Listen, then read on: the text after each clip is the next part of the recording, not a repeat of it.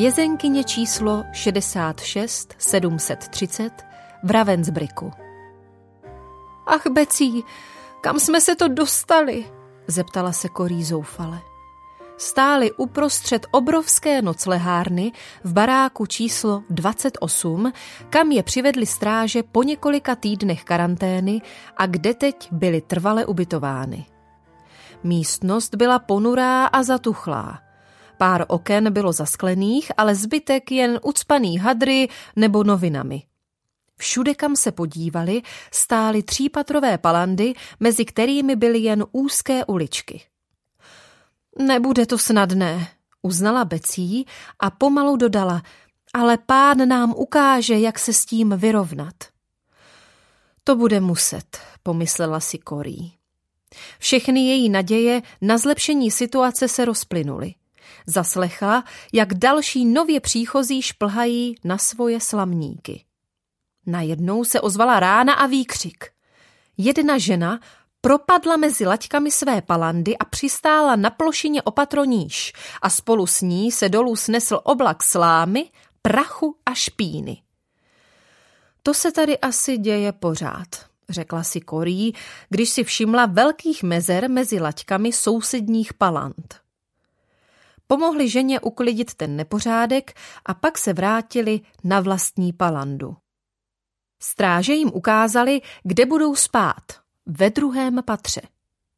Vy a dalších sedm tady, prohlásila a ukázala prstem na plošinu, která by sotva stačila pro čtyři lidi. Hm, asi abychom si vyzkoušeli, jak sem polezeme, poznamenala Korí. Becí se se sestřinou do pomocí vyšplhala nahoru a Korí jí následovala. Leželi na slaměné madraci a dívali se na prkna nad sebou. Korí se pokusila posadit, ale nebylo tam dost místa. Ty deky jsou hrozně špinavé, poznamenala. O chvíli později rychle se šplhala dolů s výkřikem Blechy, Becí, ten slamník se jimi celý hemží. Jenže Becí vypadala jako by byla v jiném světě. Podívej se, jsou i na té dolní matraci, ukazovala Korí. To je hrůza. Korí, začala Becí a v hlase jí zaznívalo zvláštní vzrušení. Ano? Bůh mi ukázal, jak to máme všechno vydržet. Připomněl mi, že podle jeho slova máme za všech okolností děkovat, takže bude nejlepší hned začít. Děkovat? Za tohle? Rozhlédla se Korí kolem sebe. Můžeme mu přece poděkovat, že jsme spolu dál, že máme svoji Bibli a teplé prádlo i vitamíny. To je pravda, souhlasila Korí. Sklonila hlavu k modlitbě a chválila Boha za ta požehnání. Děkujeme ti za lidi tady, modlila se Becí a než stačila Korí říct ámen, dodala a děkujeme ti i za ty blechy. To už trochu přehání, pomyslela si Korí a věnovala sestře lásky plně nesouhlasný pohled. Do baráku se nahrnuly další ženy, které se vracely ze svých pracovišť. Vypadá to, že se seznámíme se svými sedmi spolunocležnicemi, prohlásila Korí a dodala. To jsem zvědavá, jakou práci přidělí nám. Jak dlouho dokážeme vydržet tu vyčerpávající dřinu? Uvažovala Korí, zatímco z becí tlačili těžký vozík. Rychleji, rychleji! Vřískala dozorkyně a práskala byčem. Švihla Korí přes krk, ale ta bolest nebyla nic ve srovnání s tím, co cítila, když vedle sebe slyšela becí lapat po dechu. Továrna, ve které teď pracovali, se nacházela skoro dva a půl kilometru od tábora – při ranních pochodech procházeli ulicemi kolem domů, ve kterých bydleli obyčejní svobodní lidé, ale Korí ani neměla možnost vyměnit si s nimi přátelský pohled. Jakmile totiž zahlédli přihlížející vězně, hned odvraceli zrak. Korí se toužila pokochat pohledem na podzimní krajinu, ale neměla na to čas. Navíc se blížila zima a studený vítr jakoby hledal díry v jejich chatrném oblečení, takže postávat venku nebylo rozumné.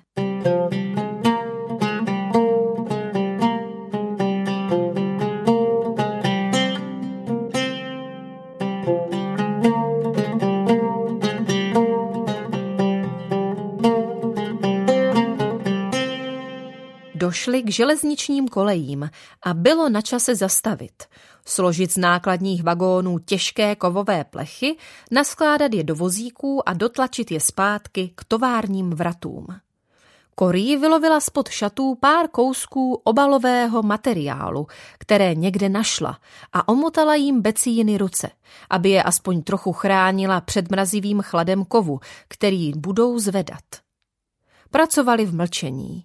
Naplnili vozík a pak ho začali tlačit opačným směrem, jenže teď byl mnohem těžší. Korí pohlédla na nebe a pohled na to, kde se nachází slunce, ji trochu uklidnil. Už to nebude dlouho, Pecí, zašeptala povzbudivě. Sestra byla příliš udýchaná, než aby dokázala odpovědět, ale věnovala Korí svůj milý, zářivý úsměv. Korí měla hrozný hlad. Časně ráno dostali pár hltů takzvané kávy a krajíc černého chleba. V poledne plechový hrnek řídké teplé polévky, ve které plavalo pár kousků brambor. To bylo všechno. Našlo se však něco, po čem toužila ještě víc než po jídle. Její bolavé nohy a ruce plné puchýřů zoufale volali po odpočinku. Konečně padl rozkaz, že se mají seřadit a odpochodovat zpět do tábora. Když tam dorazili, Betsy málem omdlévala, ale ani tam se nedočkali odpočinku. V dlouhé frontě čekali na příděl polévky, kterou rychle zhltli. Konečně volno. Becí se s Korínou podporou dobelhala do jejich noclehárny a zhroutili se na palandu. Je zvláštní, kolik může znamenat i tak krátká chvilka odpočinku, uvažovala Korí. Zvedla se, vyhrabala ze skrýše lahvičku vitamínů a podala jí becí. Jak tě znám, necháš jí kolovat mezi všemi ostatními jako vždycky, poznamenala. Jen mezi několika. Odvěděla sestra, otevřela ústa a nechala si do nich z nakloněné lahvičky nakapat tři kapky. Už tam nemůže zbývat víc než pár kapek, řekla Korí. Pevně lahvičku zašroubovala a schovala na místo. To už říkáš pár týdnů, upozornila jí se smíchem Becí. Já vím, přitakala Korí. A vůbec nechápu, jak to, že ta lahvička už dávno není prázdná. Nesnaž se to pochopit, doporučila Becí. A prostě to přijmi jako jeden ze zázraků boží lásky, kterou nám projevuje. A teď k dnešní bohoslužbě. Vážně se na ní cítíš dost silná? Ano, jsem v pořádku, povedeš ji a já se pak pomodlím. Sestry řekly pár slov svým sousedkám a pak přešly do zadního kouta místnosti, kde bylo právě tak dost světla na to, aby se při něm dalo číst. Korí vytáhla ze sáčku, který skrývala pod šaty, Bibli, nalistovala si oddíl, o kterém chtěla hovořit Pomodlila se, aby jí pán Bůh dal své slovo, zatímco se ženy z celého baráku scházely, aby si ji poslechly. Byly to staré přítelkyně z Fuchtu, nové kamarádky, se kterými se seznámili v Ravensbricku, i další, se kterými se skoro neznali. Korí se rozhlédla kolem. Viděla ženy z tolika různých zemí a prostředí, které všechny prožívaly utrpení a bolest mladé, jako byla hezká Marie, ženy středního věku, jako byla ona sama a Becí, i ty hodně staré, jako paní Lenes. Zadívala se do otevřené Bible a začala číst. Jsem jist, že ani smrt, ani život, ani andělé, ani mocnosti, ani přítomnost, ani budoucnost, ani žádná moc, ani výšiny, ani hlubiny, ani co jiného v celém tvorstvu nedokáže nás odloučit od lásky Boží, která je v Kristu Ježíši, našem pánu. Na chvíli se odmlčela a pak pokračovala. Od boží lásky nejsme oddělené ani tady. Nic, co nám tady v Ravensbricku mohou udělat, nás od boží lásky neoddělí. Když patříme Ježíši, můžeme sami prožívat, že to skutečně platí. Ženy jí dychtivě naslouchaly. Holanděnky, které znali více jazyků, tiše tlumočili její slova dalším, které holandštině nerozuměli. Pak se Becí modlila. Zase nástup.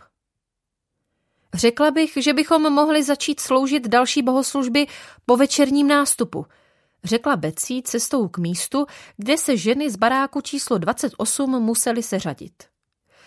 Přidává se k nám čím dál víc žen.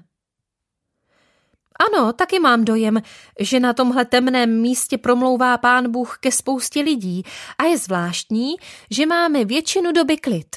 Prostřední místnosti vždycky někdo hlídá, ale málo která dozorkyně se obtěžuje přijít do naší velké noclehárny.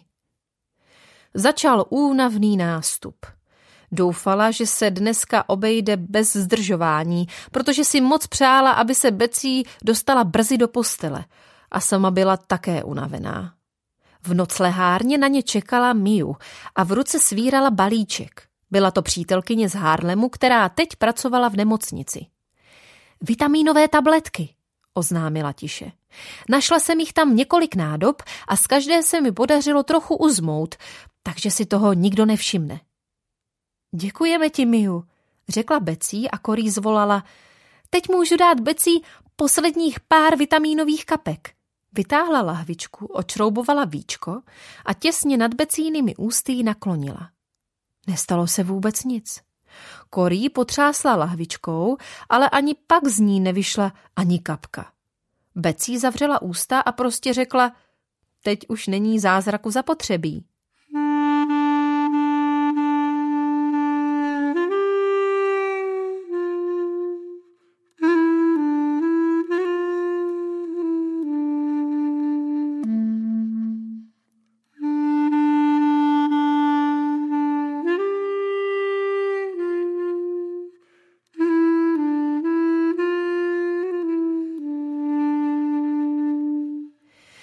Konečně byla práce v továrně dokončená. Korí a Becí přidělili do zbrojovky a měli se hlásit na lékařskou prohlídku. Stáli s dalšími vězenkyněmi před baráky, které sloužily jako zdravotnické zařízení. Korí se jedné z ostatních zeptala. Víte něco o tom, jak to ve zbrojovce vypadá? Prý jsou tam pracovní podmínky a jídlo lepší než tady, odpověděla žena. Těší mě už jen samotná představa, že se dostanu odsud pryč. Korí a Becí na sebe s nadějí pohlédli. Když byla vyvolána jejich čísla, vešli do budovy, svlékli se a nahé procházeli před lékařem. Ten posměšně pohlédl na Becíno vyhublé tělo a prohlásil Zamítnuto. Pak byla na řadě Korí. Schváleno, oznámil. Sestry si vyměnili vyděšené pohledy. Becí bude pracovat v táboře, zatímco Korí se bude muset přestěhovat ke zbrojovce. Pane, prosím, nedovol, aby mě oddělili od Becí, potřebuje mě, šeptala zoufale Korí. Pomalu postoupila ke stolu, u kterého doktorka vyšetřovala vězenkyním zrak. Přečtěte tato písmenka, řekla a ukázala na tabuli. Korí s chybami luštila písmena a tvářila se, že je nedokáže přečíst. Doktorka se na ní pátravě zadívala. Vy nechcete pracovat ve zbrojovce? Přesně tak, vysvětlovala dychtivě Korí. Víte, mám tady sestru, je nemocná a potřebuje mě. Přijďte za mnou zítra a dostanete nové brýle, řekla lékařka a podala Korí lístek. Korí na ní úzkostlivě pohlédla a pak se usmála. Taková úleva. Stálo tam, že se má u ní hlásit v půl šesté, tedy přesně ve chvíli, kdy bude odjíždět transport do zbrojovky. Příštího rána, když odjížděla nákladní auta do zbrojovky, se Korí hlásila ve zdravotnickém zařízení. Úřednice na ní pohlédla a prohlásila, není dovoleno vstoupit bez doprovodu stráže. Korí odešla a chodila po táboře, dokud nenarazila na dozorkyni, které se říkalo zmije. Korí k ní přistoupila se slovy Vězenkyně 66 730, ten bom Cornélia se hlásí. Doprovodila byste mě prosím do zdravotnického zařízení pro nové brýle? Zmije zamítavě mávla rukou. Mám moc práce, najděte si jinou dozorkyni. Korí se jí vydala hledat a nepřineslo to jiný výsledek než prohlášení Nemám na vás čas. Korí uvažovala, co dál. Šla to říct Becí a tam si dozorkyně všimla, že stojí a nemají nic na práci. Hlaste se k pletací brigádě. Sestry měly obrovskou radost. Spěchali do baráku číslo 28. Prostřední místnosti bylo plno žen, které pletly šedé vlněné ponožky pro armádu. Dozorkyně si zapsala jejich čísla do černého sešitu a ukázala jim, kde najdou vlnu a popis práce. Ale musíte pracovat v noclehárně, dodala. Tady už není místo. Když si Korí a Becí odnášeli práci do noclehárny, bylo jim skoro veselo. Budeme spolu uvnitř, kde není mráz a budeme dělat lehkou práci, řekla Korí vděčně. Za doprovodu klepajících jehlic promluvila Korí v tmavé zatuchlé místnosti k dychtivé skupince posluchaček. Když je Ježíš vaším přítelem a zachráncem, může pro vás i tohle místo naplnit světlem. V životě nás všech je temnota, nejen v životě dozorkyň. I kdybychom byli sebelepší, každá z nás potřebuje Ježíše, světlo světa.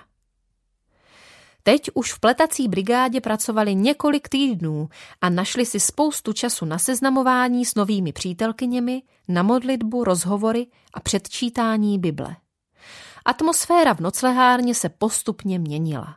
Před spaním si sestry na palandě ještě chvíli povídali. Ta dnešní modlitební chvíle byla opravdu hezká, řekla Becí. Rozhodně, souhlasila Korí. A v tom ve tmě zaslechla sestřin tichý smích. Co ti připadá tak legrační? Chtěla vědět. Vzpomínáš si, jak se zmínila, že se divíš, proč nás dozorkyně skoro nikdy nepřijdou zkontrolovat? Ano, zjistila jsem, čím to je. Tak řekni. Becí se opět rozesmála. Je to kvůli blechám, chichotala se. Všechny sem neradi chodí kvůli blechám. Korí se přidala k jejímu smíchu. Tak dobrá, vyhráváš, uznala a stiskla Becí ruku. Opravdu máme pánu bohu děkovat za všechno. Dobrou noc. Dobrou noc, Korí. Becí a Korí kráčeli ruku v ruce na nástup a cestou se modlili. Zjistili, že jim ta procházka s Bohem pomáhá snést dlouhou mrazivou zkoušku, která je čeká. Nad nimi zářily jitřní hvězdy.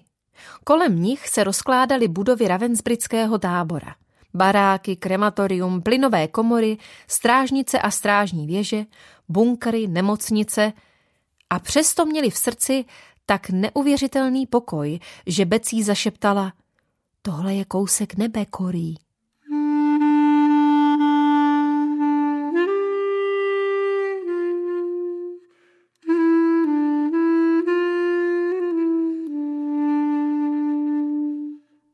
Dorazili na náměstí a dostali povel, že se mají seřadit. Začalo nekonečné vyvolávání jmen a čísel. Na nás musí být ale pěkný pohled, řekla si v duchu Korí. Tisíce rozcuchaných, otrhaných ženských. Její vlastní vzhled byl celkem typický. Plášť se jí podivně vzdouval na místech, kde se ho pokusila vycpat novinami, aby se chránila před mrazem a jeho lem ze záhadného důvodu splihle vysel. Na matných vlasech jí seděla špinavá kostkovaná plátěná čepice. Nohy měla kvůli nemoci ledvin způsobené ubohou vězeňskou stravou celé oteklé a otoky ještě zhoršovalo to, že během nástupů často prostála celé hodiny. Obalila si nohy onucemi z nesourodých ústřížků pleteniny, protože se jí boty skoro rozpadaly. Aspoň, že nám dozorkyně dovolí podupávat, jinak bychom úplně zmrzli, říkala si. Ale zrovna ten den jí podupávání nástup moc nespříjemnilo, protože stála v louži. Kdyby se trochu posunula, mohla by přiběhnout dozorkyně a ohrat se po ní byčem. Navíc bylo jisté, že kdyby tam nestála ona, musel by v té vodě stát někdo jiný. V Ravensbricku mohl člověk tak snadno propadnout sobectví. Vzpomněla si na jednu holandianku, která jí jako nově příchozí s nejlepšími úmysly radila Starej se o sebe, to je jediný způsob, jak to tady přežít. Korí ale věděla, že to není správné. Ježíš se vždycky staral o druhé. Do prostoru před nastoupenými ženami dorachotili nákladáky a tisíce podupávajících nohou utichly. Za hrozivého ticha vězenkyně sledovali, jak do nákladních aut s dopomocí nastupují ženy z nemocničních baráků. Věděli totiž, že ty nemocné čeká cesta bez návratu. Korí tam stála celá omráčená a dělalo se jí špatně. Když to viděla na vlastní oči, došla jí celá ta hrůza. Některým pacientkám zrovna laskavé sanitářky pomáhali usadit se co nejpohodlněji a přitom všechny ty pacientky odvezou do plynových komor a zabijí. Když se tábor naplnil, přišli vždycky jako první na řadu nemocné a pak ženy s červenými kartami, takové jako ona sama, Becí a spousta dalších pletařek. Už to utrpení nedokážu snášet, pane, modlila se Korí. Uč mě přinášet je tobě a nechat ti je, jinak mi nezbyde žádná síla na práci, kterou tady dělám. Míjeli dny, týdny a měsíce a počasí bylo stále chladnější.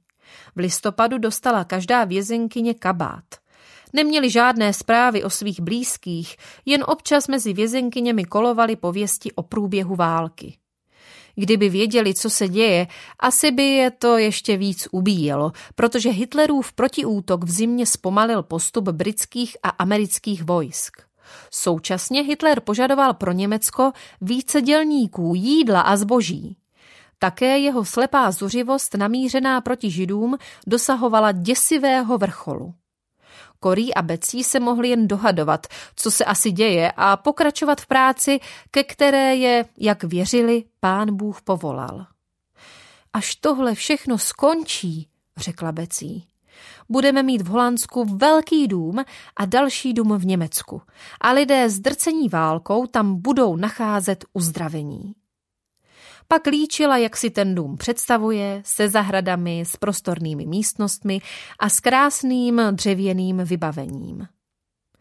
Zní to, jako by to měla přímo před očima, říkala si Korí. Leželi na palandě porušné, ale radostné neděli. Pro jednou byly ušetřeny sázení brambor a odhazování písku, takže získali několik hodin volna, které strávili v baráku číslo 28 tím, že chodili od palandy k palandě a pořádali malé bohoslužby. Ten den jich bylo devět. Jedna za druhou. Bylo to moc šťastné místo, uzavřela Becí. Určitě, souhlasila Korí. Budeme organizovat sportovní a hudební aktivity, aby se dětem zase vrátilo dětství. Obklopíme je květinami a krásnými věcmi, prohlásila Becí. Budeme potřebovat trpělivost, ale když je naučili nenávidět, počase se mohou naučit zase milovat. Naučili nenávidět? Nechápala Korí. A pak jí to došlo. Ona sama mluvila o tom, jak se budou po válce starat o jiné vězně, zatímco Becí myslela na ty kruté a surové dozorkyně. Vězenkyně z baráku číslo 28 čekali po dlouhém ranním nástupu na povolení vrátit se dovnitř. Z neznámého důvodu jim nikdo nebyl ochoten barák otevřít a pustit je dál, takže museli stát neuvěřitelně dlouho venku na třeskutém mrazu. Od skupiny čekajících se oddělila jedna žena a pokusila se vyšplhat k oknu. Jedna dozorkyně ji stáhla dolů a krutě ji zmlátila. Korí se otřásla a pohlédla na Becí. Některé dny jí připadalo, jako by byla Becí před hrůzou, která je obklopovala, Nějak chráněná, ale dnes to neplatilo. Na becíně tváři se rýsovalo utrpení. Korí ji objala kolem ramen. Postižená dívka si nechtěně ušpinila šaty a byla za to brutálně zbyta. Korí připadalo, jako by dívčin křik drásal ji samotnou a cítila, jak se becí v její náruči chvěje. Jedna stará paní stráže úpěnlivě prosila, ať je pustí dovnitř, ale ty úsečně odmítly. O chvíli později si vězenkyně zhroutila na zmrzlou zem. Ach, Korí, zašeptala Becí zničeně. To je peklo. Korí objala ještě pevněji a zašeptala. Bůh slíbil, že nás nikdy, nikdy neopustí. Vzhlédla a spatřila, jak temné mraky na obzoru rudnou prvními červánky. Slunce za chvíli výjde a rozptýlí temnotu. Skoro po hodině jim otevřeli dveře a pustili je dovnitř, takže si vězenkyně mohli odpočinout a zahřát se. Becí se zanedlouho uklidnila a byla vyrovnaná jako vždycky, připravená naslouchat druhým a vyprávět jim, že Ježíš je vítěz. Dokonce i tady.